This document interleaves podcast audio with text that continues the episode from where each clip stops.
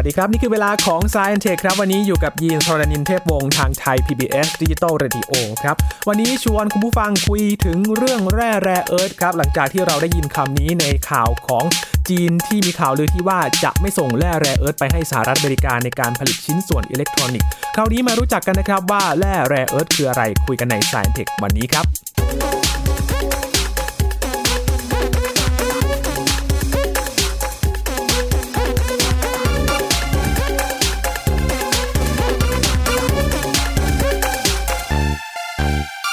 เป็นคำคำหนึ่งที่สะดุดหูมากๆเลยนะครับ ที่ได้ฟังข่าวจากทางจีนว่า จีนนั้นเป็นแหล่งสำคัญที่ผลิตแร่แร่เอิร์ธขึ้นมา แล้วก็เป็น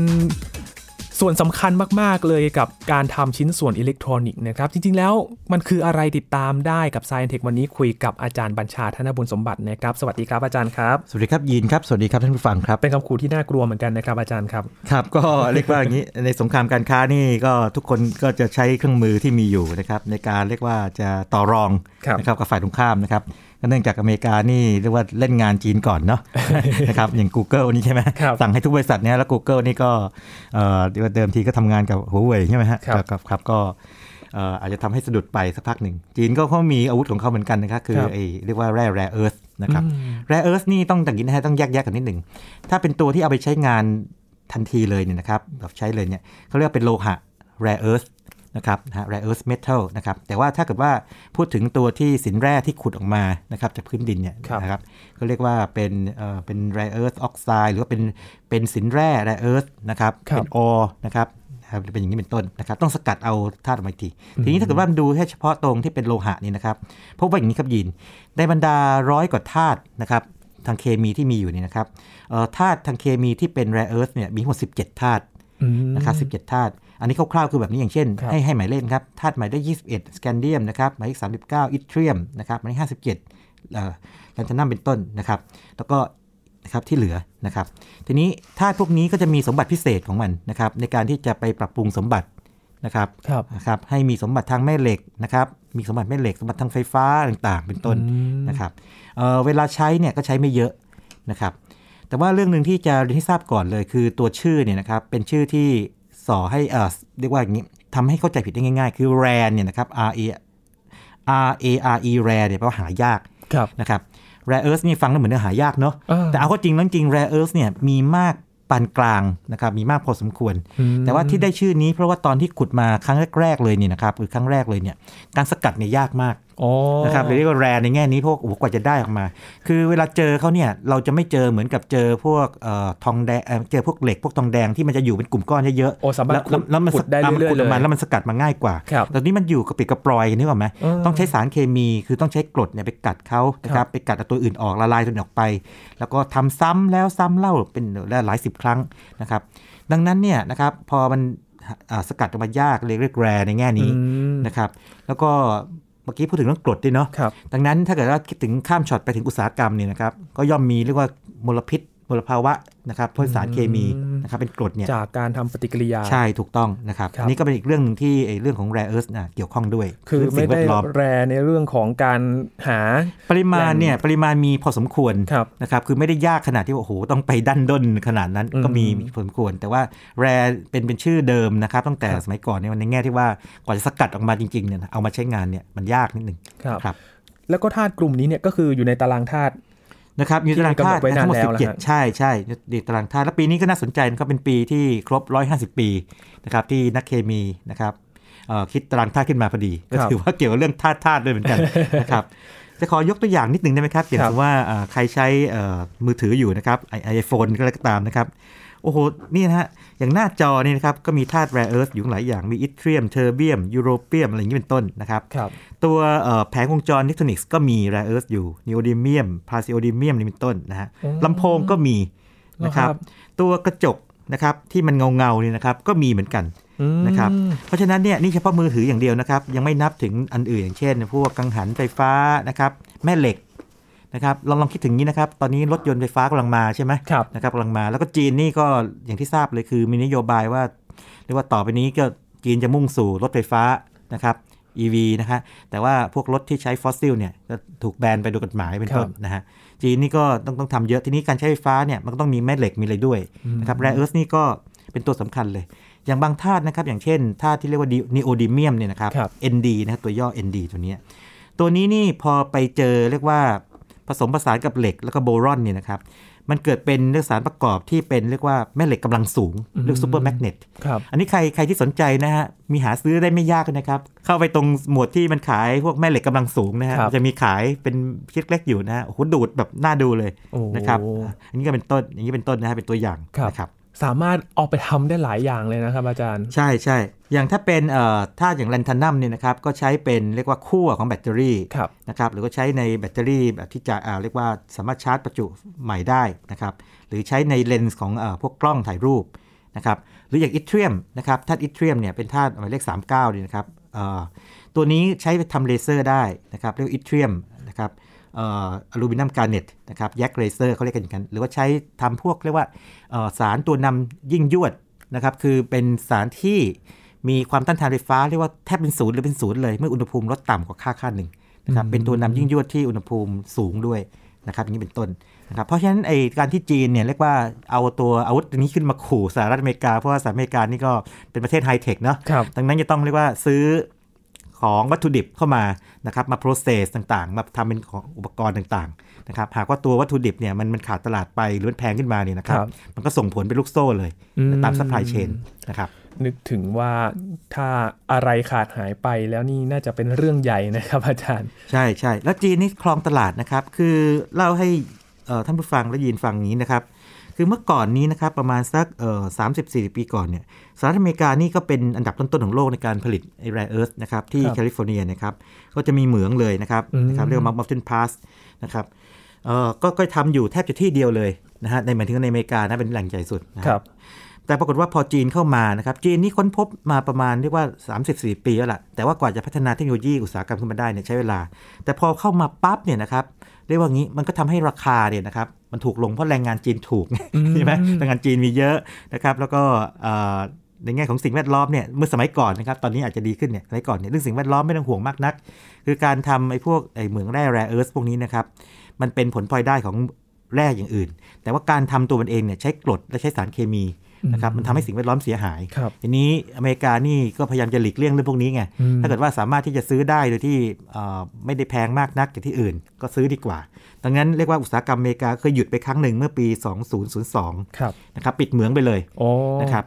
แต่ว่าต่อมาพอเรียกว่าจีนบางทีก็มีลูกเล่นทางการตลาดแบบทำเป็นเอ่อแกล้งทำให้ขาดตลาดบ้างอะไรบ้างเนี่ยครับอ่าอเมริกาที่อื่นก็ต้องต้องเรียกกลับมาใหม่บางครั้ง แต่ก็ในที่สุดก็ยังจีนยังครองตลาดอยู่เป็นส่วนใหญ่โอ้ครับ แต่ก็แปลกนะครับ คือกลายเป็นว่าไม่อยากสร้างภาระให้สิ่งแวดล้อมในประเทศ แต่ว่าไปพึ่งพาประเทศอื่นแล้วก็ใช่ใช่ใช่ใช่ใใช่อย่างเมื่อปีเรียกว่า 2010เนี่ยนะฮะเมื่อ 9 ปีก่อนเนี่ยนะฮะเอ่อจีนเคยทะเลาะกับญี่ปุ่นนะครับแล้วญี่ปุ่นนี่เราก็รู้ว่าเป็นประเทศที่ผลิตไอ้อุปกรณ์อิเล็กทรอนิกส์เยอะมากใช่ไหมก็ก็ต้องนำเข้า rare earth จากจีน พอทะเลาะกันปั๊บจีนก็แกล้งเลยแกล้งโดยการไม่ไม่ส่งให้อ๋อนะครับฮะหรือว่าส่งให้น้อยลงอะไรอย่างนี้เป็นต้นเรื่องสิ่งที่เกิดขึ้นใหญ่เลยคือราคาของเอ่อธาตุบางตัวเนี่ยพุ่งสูงปรี๊ดขึ้นมาในเวลาสั้น นะฮะเอ่อลองลองเช็คข้อมูลปรากฏอย่างนี้บางตัวพุ่งสูงไป 6 เท่าราคาโอ้นะหกเท่า บางตัวเพิ่งมาสี่เท่าอย่างนี้เป็นต้นนะครับเป็นเวลาเป็นมันเป็นปีเหมือนกันนะครับเกิดอะไรขึ้นเออยินว่าทำไงดีถ้าเกิดว่าราคาพุ่งสูงแบบนี้ ต้นทุนสูงแต้นทุนสูงขึ้นลยเอครับอเออบริษัทที่จะเอ่อหรือว่าประเทศหรือบริษัทที่อยู่ในประเทศหนึ่งๆเนี่ยนะเดิมทีนำเข้าจากจีนคราวนี้เขาเขาแก้ลำยังไงดีอืมเขาต้องไปหาแหล่งอื่น หาแหล่งอื่นอะก็ต้องหาแหล่งอื่น แน่นอนว่าที่เขาก็คงไม่ยอมให้จีนแบบผูกขาดอย่างเดียวเขาหาแหล่งอื่น ก็ ก็แหล่งอื่นก็พยายามจะทำแบบรื้อฟื้นเหมืองที่เคยมีอยู่ เปิดเหมืองใหม่ขึ้นมาครับใช่ไหมครับนะครับหรือไม่ก็อีกแบบนึงก็คือว่าพยายามจะออกแบบใหม่ให้อุปกรณ์ที่ตัวเองผลิตเนี่ยใช้ rare earth ดังกล่าวจากจีนน่ะน้อยลง อ่า รีดีไซน์ใหม่อย่างนี้เป็นต้นนะครับ แต่ในที่สุดไอ้เรื่องพวกพวกสงครามการค้าเล็กๆ พวกนี้พวกนี้เนี่ยในที่สุดมันก็ต้องจางไปจำแบบพอสู่ปกพอเรียกว่าปกติเอ่อเรียกว่าไปตกลงกันได้นะครับเออตกลงกันได้ อันนี้ก็เป็นเป็นอะไรก็ตามที่มันเคยเกิดขึ้นมาแล้วนะคครัรับบเคยเกิดมาแล้ว ก็รอบนี้ก็เดี๋ยวลองดูว่าจีนจะทำจริงหรือเปล่าอย่างนี้เป็นต้นนะครับนั่นสิครับ แต่ว่าเป็นคำขู่แต่ว่ายังไม่ได้เกิดขึ้นจริง ครับครับก็เป็นเป็นอะไรที่มีความเสี่ยงอยู่ แต่ว่าทางอเมริกานี่ก็พอรู้นะครับครับจริงอเมริกานี่ที่เล่าให้ฟังว่าเคยปิดเหมืองไปตอนที่ปี 2002 เนาะแล้วพออีกทีหนึ่งเนี่ยนะครับก็มีบริษัทชื่อโมริคอปเนี่ยนะครับโมริคอปเนี่ยเข้าไปเอ่อซื้อนะครับไอตัวเหมืองนี้แล้วก็บริหารใหม่ แต่ครัปบรากฏว่าก็ทำไปได้แค่สามปีอืมก็เจ๊งอีกล้มละลายไป นะครับเพราะว่าเงินทุนเยอะนะครับปัญหาเรื่องสิ่งแวดล้อม กฎหมายก็มาบีบครับนะครับแล้วก็ยังมีคู่แข่งอย่างจีนอยู่ครับนะครับก็เลยเป็นกลายเป็นเรื่องที่เรียกว่าไม่ไม่ง่ายนักนะครับไม่ง่ายนักครับแต่ดูจากลักษณะการได้การสกัดแร่อะไรมานี่ต้องต้องเกิดมลพิษพอสมควรเลยนะใช่ใช่อาจารย์ใช่ถูกต้องเลยครับ ทีนี้กรณีจีนเนี่ยเนื่องจากว่าไม่ได้เอ่อตั้งเป้าว่าจะทำอุตสาหกรรมเพื่อผลิตแร่เอิร์ธอย่างเดียวไงครับเขาใช้เอ่อโอเคแน่นอนว่าผลิตแร่เอิร์ธด้วยนะครับตัวนี้ด้วย แต่ว่า จีนเนี่ยทำอย่างอื่นด้วยเช่น จะสกัดเหล็กออกมาใช่ไหมฮะเอาสินแร่เหล็กออกมาปั๊บเนี่ยแล้วทำตัวนี้เป็นของแถมครับมันมันใครในไหนๆก็ต้องทำอยู่แล้วเนี่ยก็เอานี่เป็นของแถมมาซะเลยอย่างนี้เป็นต้นอืมนะครับ ก็ก็นั่นนั่นเป็นเรื่องของจีนนะครับ แล้วก็โดยโดยโดยภาพรวมแล้วนะครับเอ่อเนื่องจากว่าอย่างสมมติว่ารถ EV นะครับรถไฟฟ้าเนี่ยครับกำลังมีการเรียกว่าความความต้องการเพิ่มขึ้นเรื่อยๆนะครับภาพรวมถึงของตลาดของ rare earth เนี่ยครับก็จะเพิ่มขึ้นของโลกนะครับเพิ่มขึ้นครับ โอ้โหนี่เป็นแร่ที่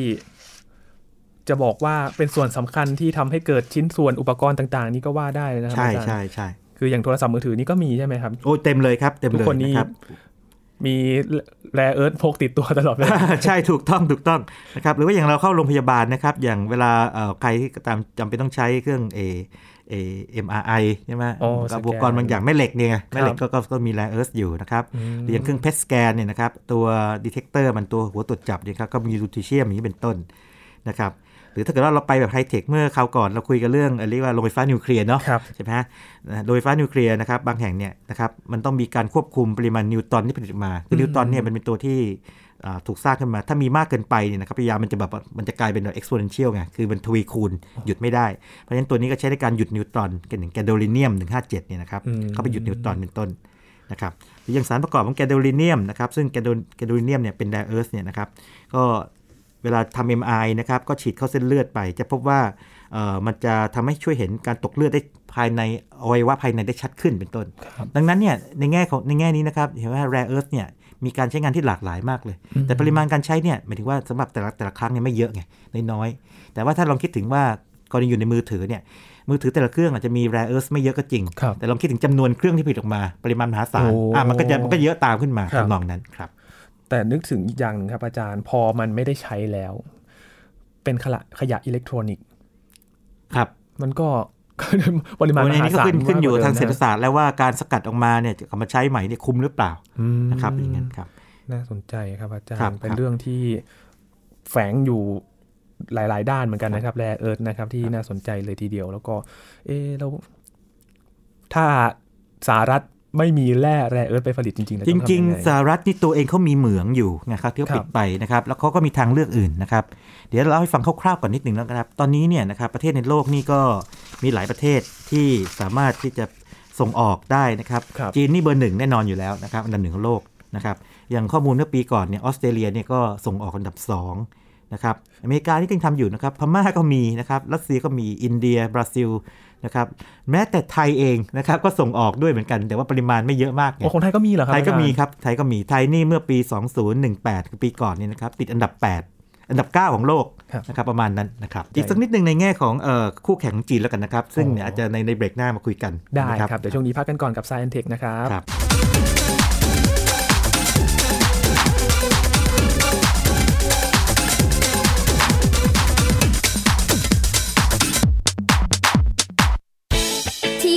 อย่ามาถามอะไรที่ search เจอใน Google เออถามกูรูในสิ่งที่ Google ไม่มี TCAS keyword สำคัญเลย ครับ TCAS คือระบบการคัดเลือกค่ะ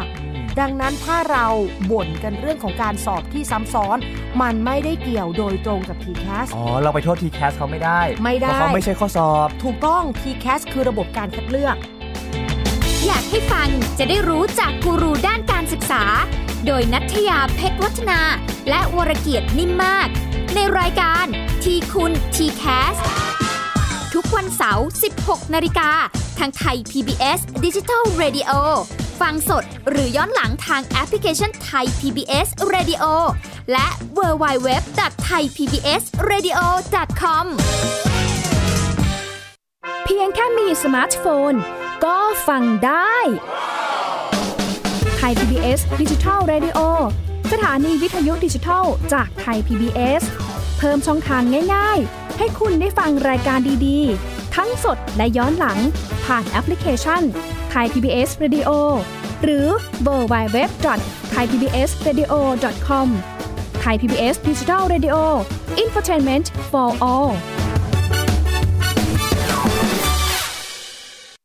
มากกว่าด้วยเวลาข่าวที่มากขึ้น จะพัดพาเอาฝุ่นออกไปได้ครับ มากกว่าให้คุณทันในทุกสถานการณ์ ตามที่กฎหมายดังกล่าวกำหนดเอาไว้ มากกว่ากับเนื้อหาเที่ยงตรงรอบด้านนำมาใช้ในคดีเมาแล้วขับ มากกว่าในทุกทางออกของสังคม ป้องกันไม่ให้ปัญหาเกิดขึ้น มากกว่ากับข่าวรอบวันในทุกมิติ เครนก่อสร้างเกิดอุบัติเหตุขึ้น มากกว่าด้วยการวิเคราะห์ที่ตรงจุด ความพยายามของภาครัฐที่จะแก้ปัญหา และมากกว่ากับทีมข่าวมืออาชีพ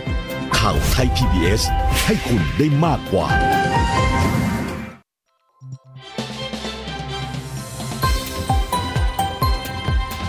คุณกำลังรับฟังไทย PBS ดิจิทัล Radio วิทยุข่าวสารสาระ เพื่อสาธารณะและสังคม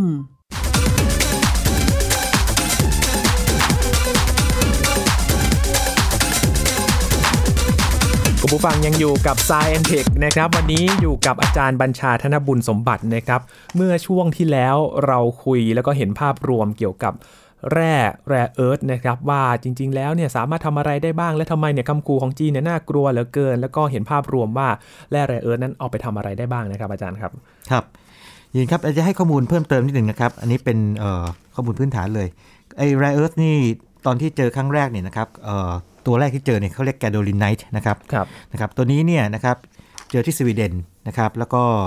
ตั้งชื่อตามเอ่อคนที่เอ่อเรียกว่าผู้นำนะครับในการเจอนะครับ เป็นเกี่ยวกับนักแร่วิทยานักเคมีนะครับครับชื่อโจฮันแกโดลินนะครับ gadolinite เนี่ยนะครับชื่อเขาเนี่ยนะครับเอ่อฟังสั้นๆแค่นี้แต่ว่าประกอบด้วยธาตุเยอะแยะเลยนะครับ มีพวก rare earth อย่างซีเรียมแลนทานัมนีโอดิเมียมต่างนะครับ แล้วก็มีอิตเทรียมนะครับ เป็นตัวหลักๆเลย แล้วก็มีเหล็ก เบริเลียมซิลิคอนออกไซด์นะครับสูตรเคมีจะยาวมากอืมนะครับอันนี้ที่ที่บอกว่าเวลาสกัดเนี่ยมันยากตรงนี้แหละ เพราะว่าเวลาเป็นสินแร่หรือแร่พวกนี้ปั๊บนี่นะฮะเราต้องการสกัดออกมาเป็นตัวตัวๆไงนะครับเอาเป็นตัวตัวๆแต่ว่ามันมีตัวอื่นมามาเป็นมาเพื่อนปนกันด้วยปนกันด้วยนะฮะแล้วมันก็มีปริมาณแบบไม่เยอะมากสกัดหลายครั้งมากอืมนะครับอันนี้ก็อย่างหนึ่ง อย่างที่สองคือที่น่าสนใจคืออย่างนี้ gadolinite ตัวนี้นะครับ ชื่อมันเนี่ย ฟังดูฟังดูอีกมันคล้ายๆ ไปอีกชื่อของธาตุที่เรียกว่าแกโดลิเนียม แต่ปรากฏว่า gadolinite เนี่ยไม่มีแกโดลิเนียมอยู่อ้าวคือคือ gadolinite แกโดลิเนียมเนี่ยทั้งสองชื่อนี้นะครับ เป็นชื่อที่ตั้งเพื่อเป็นเกียรติแก่โจฮันแกโดลินอ๋อนะครับเออแต่ตัวแกโดลิน gadolinite เนี่ยไม่ค่อยมีแกโดลิเนียมเท่าไหร่แกโดลิเนียมนี่เป็นชื่อธาตุอีกธาตุหนึ่งเป็น rare earth ครัแร่บเหมือนกันนะครับนั่นเรื่องหนึ่ง ทีนี้อีกเรื่องหนึงน่าสนใจของ rare earth ตัวนี้คือว่าเจอในสวีเดนเนี่ยนะครับในหมู่บ้านชื่ออิตเทอร์บีนะครับอิตเทอร์บีปรากฏว่าอย่างนี้ ตัว rare earth ซึ่งใครแล้วให้ข้อมูลว่ามีหมด 17 อย่างใช่ไหมครับปรากฏว่ามีอยู่4 4ธาตุเนี่ยที่ตั้งชื่อเรียกว่าอย่างนี้มาจากชื่อหมู่บ้านนี้นะครับอืมอย่างอิตเทอร์บีเนี่ยนะครับก็กลายไปเป็นอิตเทรียมอ๋อ ธาตุหมายเลขสามเก้านะครับ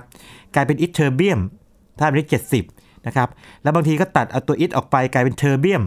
อ๋อนะครับก็มีอันนี้อีกธาตุหนึ่งนะครับเทอร์เบียม แล้วก็มีตัดตัว T ออกไปกลายเป็นเออร์เบียมครับนะครับ เพราะฉะนั้นเวลาฟังไอ้ชื่อพวกนี้นะอิทเทอร์เบียมอิทเทรียมเทอร์เบียม เออร์เบียมอะไรพวกนี้นะฮะ พวกนี้คือจริงๆแล้วมามาจากชื่อหมู่บ้านอิทเทอร์บีในสวีเดนอ๋อที่มาซึ่งที่เป็นเดียวสกันสถานที่แรกนะครับในการครับในการพบค้นพบคล้ายๆกับตั้งเพื่อจะเป็นเกียรติแก่สถานที่ว่าอันนี้หน้าที่แรกที่เจอแบบนี้โอ้นะครับอันนี้ก็เป็นเกร็ดความรู้นะครับ แล้วก็เผื่อเกิดว่า เพื่อนผู้ฟังคนไหนเป็นเยาวชนเด็กเยาวชนเนี่ยครับสนใจไปสนใจเป็นนักเคมีเนาะนะครับไหนก็คงต้องทำงานทำงานกับพวกท่านนี้เยอะเลยครับนะครับอืมนี่ก็คือที่มาอยู่ที่สวีเดนครับนี่เองเป็นที่แรกครับครับนะที่แรกครับเลยนะครับ ทีนี้ถ้าเกิดว่ามองมามองภาพรวมของปริมาณว่าที่ไหนในโลกที่มี rare earth เยอะเนี่ยนะครับครับเรามาไล่ดูนิดหนึ่งไหมได้ครับอาจารย์เราก็จีนเนี่ยมีทั้งหมด 44 ล้านตันโอ้โหนะครับจีนนี่เป็นเป็นแหล่ง reserve ขนาดใหญ่มาก ๆ เลยครับนะครับ อันดับ 2 รองลงมานี่นะครับได้แค่ครึ่งเดียวเองบราซิลนะครับยี่สิบสองล้านตัน อันดับ 3 อันดับ 3 นี่ฮ่าใกล้ๆบ้านเราเวียดนาม เวียดนามนี่ก็มีเยอะโอ้นะเวียดนามก็มีเหรอครับยี่สิบสองอาจารย์ล้านตันเออแต่อุตสาหกรรมอาจจะยังไม่ไม่โตมากไงอืมนะครับเมื่อเทียบกับอย่างจีนอย่างนั้นนะครับครับ แล้วก็จริงๆ ข้อมูลที่ที่ที่ได้มาตอนนี้นะฮะเป็นข้อมูลปีก่อนเนี่ยบอกว่าอันดับที่ถัดมาเป็นรัสเซีย 12 ล้านตัน แต่ปรากฏว่าเอ่อผมไปหาข้อมูลใหม่มาปรากฏว่าอย่างนี้ ญี่ปุ่นเจอ 16 ล้านตัน แต่ว่า 16 ล้านตันนี่คือมากกว่ารัสเซียเนาะแต่ว่าครับสิ่งที่เกิดขึ้นคืออย่างนี้ ของญี่ปุ่นมันอยู่ใต้ทะเลไงคือญี่ปุ่นเป็นเกาะเนาะอ๋อเวลาสำรวจเนี่ยเขาก็ต้องสำรวจบนดินแล้วมันไปอยู่ใต้ทะเลที่มันมีเยอะก็จริงแต่มันเอาออกมายากโอ้นะครับคือคือตอนที่เจอกันเนี่ยนักวิทยาศาสตร์ญี่ปุ่นก็จะบอกว่านี่น่ะเราเจอแล้วครับแล้วก็อาจจะพยายามจะบอกเป็นในๆว่าทำนองว่า เอ่อเราอาจจะไม่ต้องพึ่งพาจีนมากขนาดนั้นแล้วนะเออเดี๋ยววันดีคืนดีทะเลาะกับจีนอีกเนี่ยจีนก็เลิกส่งมาให้เราเนี่ยนะฮะเราก็ใช้ของเราเอง แต่ว่านักวิเคราะห์พบว่าอย่างนี้บอกว่ามันไม่ง่าย ในแง่กระบวนการมันยากใช่เพราะว่าลยคุณต้องนไปขุดออกจากทะเลมาครับแล้วก็คุณก็ต้องมีแบบโรงงานอุตสาหกรรมที่เรียกว่าอย่างนี้เรียกว่าจะใช้สารเคมีเข้มข้นเลย แล้วก็ต้องเรื่องสิ่งแวดล้อมเรื่องสำคัญ ยิ่งญี่ปุ่นนี่โอ้โหเรื่องเรื่องพวกนี้นี่เป็นเรื่องที่ละเอียดอ่อนมาก มันไม่เหมือนกับขุดเจาะก๊าซธรรมชาติกลางทะเลทำนองนั้นครับาจารย์ทำนองนั้นนะครับ แล้วก็ลองรองลงมาก็รัสเซียนะครับ อินเดียนี่ก็มีนะครับครับอื่นๆ แล้วก็ประเทศที่น่าสนใจที่กำลังมาแรงตอนนี้คือออสเตรเลียอ๋อนี่ได้พูดถึงออสเตรเลียนี่ก็มีมีแหล่งรีเสิร์ฟอยู่มัน 3.4 ล้านตันครับนะครับอเมริกานี่ก็มีเยอะอยู่ล้านล้านกว่าตัน มาเลเซียนี่ประมาณ 30,000ครับนะครับทีนี้พอดูตัวเลขนี้ปั๊บเนี่ยจะเห็นอะไรบางอย่าง อย่างถ้าถามว่าใครเป็นคู่แข่งจีน เออครับนะครับเราอาจจะมองว่าประเทศที่มีแหล่งแหล่งแร่เยอะนั่นก็นั่นก็ส่วนหนึ่งครับแต่เอาเข้าจริงแล้วมันก็ต้องมีการลงทุนด้วยเนาะอืมปรากฏว่าตัวที่เป็นอาจจะเป็นคู่แข่งจีนได้ณตอนนี้นะครับ น่าจะเป็นออสเตรเลียครับบริษัทชื่อ Linus Corporation นะครับ คือเขาเนี่ยจะเรียกว่าอย่างนี้เขาจะมีภูภูเขานะครับลูกหนึ่งที่เวลนะครับอยู่ทางแถบตะวันตกของออสเตรเลียครับนะครับเนี่ยนะครับแล้วก็เคลมว่าหรืออ้างว่าเนี่ยครับมี rare earth grade คุณภาพสูง ระดับต้นๆของโลกเลยอืมนะครับเพราะฉะนั้นสูงก็แปลว่ามันค่อนข้างจะมีปริมาณเยอะหน่อยอาสกัดอาจจะไม่ไม่ไม่จำนวนครั้งไม่มากนักนี่เป็นต้นได้ออกมานะครับอันนี้ก็เป็นคู่แข่งของจีนที่เรียกว่าถ้าเกิดจีนเกิด เรียกว่ามีการใช้งานในประเทศเอ่อมากขึ้นเพราะว่าผลิตรถไฟฟ้ามากขึ้นครับเล่นอื่นนะครับหรือผลิตกังหันลมมากขึ้นเนี่ยนะครับออสเตรเลียนี่ก็อาจจะเป็นอีกแหล่งหนึ่งอีกที่หนึ่งก็คือออสเตรียเออออสเตรียออสเตรียนี่ก็จะผลิตออกมา ซึ่งจะเริ่มเมื่อปีก่อนนี่เอง 2018 อ๋อเพิ่งเริ่มนะครับอาจจะต้องจับตาดูนิดหนึ่ง แล้วปรากฏว่าในเอกสารที่ไปค้นเจอมาปรากฏว่าประเทศทางแถบเอ่ออุตสาหคเนย์ของเราเนี่ยนะฮะ Southeast Asia เนี่ยนะครับไม่ว่าจะเวียดนามหรือว่าอย่างไทยเนี่ยก็ติดโผไปด้วยครับแต่คงเป็นเรียกว่าระดับเล็ก ๆ นิดหนึ่งอ่าแต่ว่าก็มีส่วนที่จะป้อนตลาดด้วยเหมือนกัน นะครับอืมอันนี้อันนี้ก็เป็นเรียกว่าเป็นคู่แข่งจีน แต่ว่าในแง่ที่ว่าจะไปแข่งจริงๆเนี่ยคงยากนิดหนึ่งเพราะจีนนี่เขาปริมาณการผลิตเยอะมาก แล้วก็ทำเรื่องนี้มานานครับนะครับมันก็กลุ่มตลาดโลกอยู่นะนะครับก็กลายเป็นว่ากลายเป็นผู้เชี่ยวชาญอยู่ในขณะนี้ ใช่ใช่กับการที่สกัดแร่แร่เอิร์ธขึ้นมา ใช่ครับ ทีนี้ถ้าเกิดว่ามองอเมริกาอเมริกานี่เอ่อเรียกว่าไม่อยากให้จีนขึ้นมาเบอร์หนึ่งเหมือนกับตัวเองเนาะครับก็พยายามจะกีดกันทุกอย่าง อย่างอเมริกานี่เคยออกพระราชบัญญัตินะครับเป็น Act National Defense เอ่อ Authorization Act คือไอตัวกฎหมายฉบับนี้เนี่ยนะฮะเขาห้ามหน่วยงานที่มันเกี่ยวข้องกับการความมั่นคงประเทศการป้องกันประเทศนี่นะครับครับห้ามใช้พวกแม่เหล็กถาวรจากจีนคือห้ามซื้อโอ้โหอ่าพูดง่ายๆคืออย่างนี้อเมริกาบอกว่าเนี่ยเราก็หยุดการซื้อที่ของจีนไปแล้วทำเอง จะได้พัฒนานวัตกรรมตัวเองออกมาไงครับนะครับ แล้วก็จะได้ลดการพึ่งพาจีนไปด้วยในขณะเดียวกันเนี่ยนะครับ แต่พอเอาเข้าจริงแล้วเนี่ยพอไปดูตัวเลขคืออย่างนี้ครับอ่าอุตสาหกรรมการไอ้ป้องกันไอ้ประเทศของอเมริกาเนี่ยครับใช้แร่แร่เอิร์ธเนี่ยถ้าเกิดว่าคิดเป็นสัดส่วนของปริมาณแร่เอิร์ธที่อเมริกานำเข้าทั้งหมดเนี่ยแค่ห้าเปอร์เซ็นต์ดังนั้นไอ้ไอ้การห้ามแค่ห้าเปอร์เซ็นต์นี่มันมันไม่ค่อยมีผลอะไรอ่าคืออเมริกาก็อยากจะเล่นนู่นเล่นนี่นะครัฮะบถ้าถ้าในกรณีนี้ก็จะไม่ค่อยได้ผล แต่ว่าทรัมป์นี่สั่งเปรี้ยงเดียวนี่ก็เรียกว่าทำให้สะเทือนจีนสะเทือนตอไปบหมดโต้เลยเลยนะครับอาจารย์ครับครับอืมนี่ก็เป็นแร่แร่เอิร์ธที่เกิดขึ้น แต่ตอนนี้ก็ ก็ต้องเข้าใจว่าตอนนี้เนี่ยอย่างที่อาจารย์บอกว่าจีนเนี่ยเป็นแหล่งใหญ่อยู่ครับครับแต่ก็ก็รักษาเรียกว่าเอออำนาจการต่อรองเอาไว้ครับด้วยด้วยตัวนี้นะครับอืมแล้วก็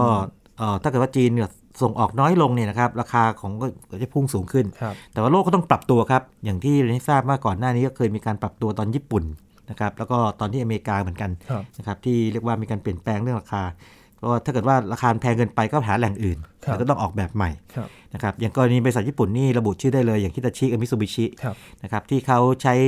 เอ่อเรียกว่าการออกแบบใหม่ เพื่อที่จะลดการใช้แร่เอิร์ธอืมลงไปอย่างนี้เป็นต้นนะครับก็ไปใช้อย่างอื่นไป คือสามารถก็พยายามจะหาทางเลือก ก็ต้องมีทางเลือกครับเพื่อที่จะเรียกว่างี้ไม่ไม่ไม่ถูกผูกขาดเอ่อเรียกว่าถูกบีบโดยเอ่อประเทศหรือบริษัทเดียว นะครับที่ supply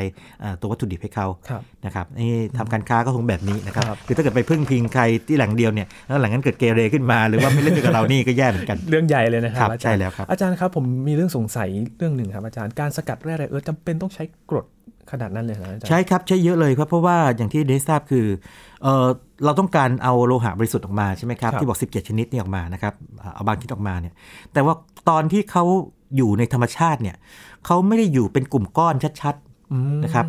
ไม่คือไม่ได้เป็นแค่ออกไซด์ง่าย ๆ คือสารประกอบแค่ไม่ซับไม่ซับซ้อนไม่ไม่ไม่สูตรแบบสั้นๆเนี่ยฮะครับสูตรเขายาวเหยียดเลยนะฮะอย่างยกตัวอย่างนี่นะฮะเอาเอาตัวอย่างชัดๆเลยที่เมื่อกี้ยกตัวอย่างไปอย่าง gadolinite เนี่ยนะครับโอ้โหสูตรคืออะไรรู้ไหมครับ ในวงเล็บนะครับ มีซีเรียมนะครับคอมมาเลนทานัมนิวดีเมียมคอมมาอิทเรียม นะครับแล้วก็ข้อที่สองแล้วก็มีเหล็กเบริเลียมซิลิคอนออกไซด์ยังมีธาตุต้องเท่าไหร่นะแปดธาตุโอ้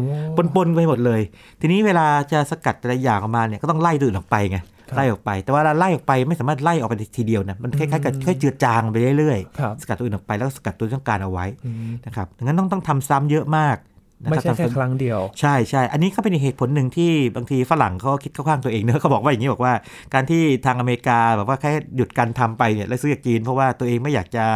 ไปลงทุนกับอุตสาหกรรมที่มันทำลายสิ่งแวดล้อมทำลายสิ่งแวดล้อมลงทุนก็เยอะนะครับ แล้วก็คนทำงานก็อาจจะสุขภาพไม่ดีด้วยฉะนั้นต้องมีกฎมีอะไรแบบนี้เป็นต้นฝ่ายจีนทำไปอย่างนี้เป็นต้นครับแต่เอาเข้าจริงเนี่ยอาจจะเป็นเพราะจีนเขามีแหล่งเอ่อแร่ค่อนข้างใหญ่นะครับ แล้วก็เขาเอ่ออุตสาหกรรมเขาค่อนข้างโต นะครับโดยเฉพาะเรื่องเกี่ยวทางไฮเทคทั้งหลายด้วยส่วนหนึ่งนะครับครับนี่เป็นเรื่องราวของแร่แร่เอิร์ธที่น่าสนใจเลยทีเดียวแล้วก็มีผลอย่างมากเลยนะครับ ต่อตลาดครับก่อนหน้านี้เราก็ไม่เคยได้ยินพวกนี้เนาะไม่เคยได้ยินแต่พอเลยครับความจริงเรื่องพวกนี้ดีเหมือนกันครับ มองเวลาเกิดเหตุการณ์อะไรขึ้นมานะครับ ลองแปลเป็นความรู้และความเข้าใจเนี่ยจะดีนะครับครับอย่างสมมติว่าเอ่ออเมริกากับจีนนะครับกำลังฟัดกันนะฮะแน่นอนว่าใครใช้หัวเว่ยอยู่เนี่ยอาจจะหนาวหนาวๆว่าเฮ้ยจะใช้ยังใช้ Google บริการ Google ได้หรือเปล่านะฮะอันเดียวกันนี่ก็ อาจจะหาความรู้เรื่องอื่นๆ ประกอบไปด้วยนะครับแรเอิร์ธคืออะไรนะครับมันเกี่ยวข้องกับเรายังไงฮะจริงๆเราก็ใช้มันอยู่นะ ใครที่มีมือถืออยู่ในตัวตอนนี้ก็พวกแร่แร่เอิร์ธกันอยู่นะฮะก็พกแรเอิร์ธติดตัวอยู่นิดๆหน่อยๆอยู่ด้วยเหมือนกันนะครับครับนี่วันนี้ขอบคุณอาจารย์มาชามากๆเลยนะครับที่มาให้ความรู้เกี่ยวกับเรื่องครับแร่แร่เอิร์ธยินดีะครับมากครับแล้วก็มาติดตามเรื่องราวทางวิทยาศาสตร์และเทคโนโลยีนะครับเก็บความรู้ที่แฝงมาจากข่าวแบบนี้ได้นะครับกับรายการ Science Tech เราคอยอัปเดตให้กับคุณผู้ฟังทางไทย PBS Radio แบบนี้นะครับติดตามรายการย้อนหลังกันได้ที่ thaipbsradio.com นะครับ ช่วงนี้ยินทรณินเทพวงศ์พร้อมกับอาจารย์บัญชาธนบุญสมบัติลาไปก่อนนะครับ สวัสดีครับ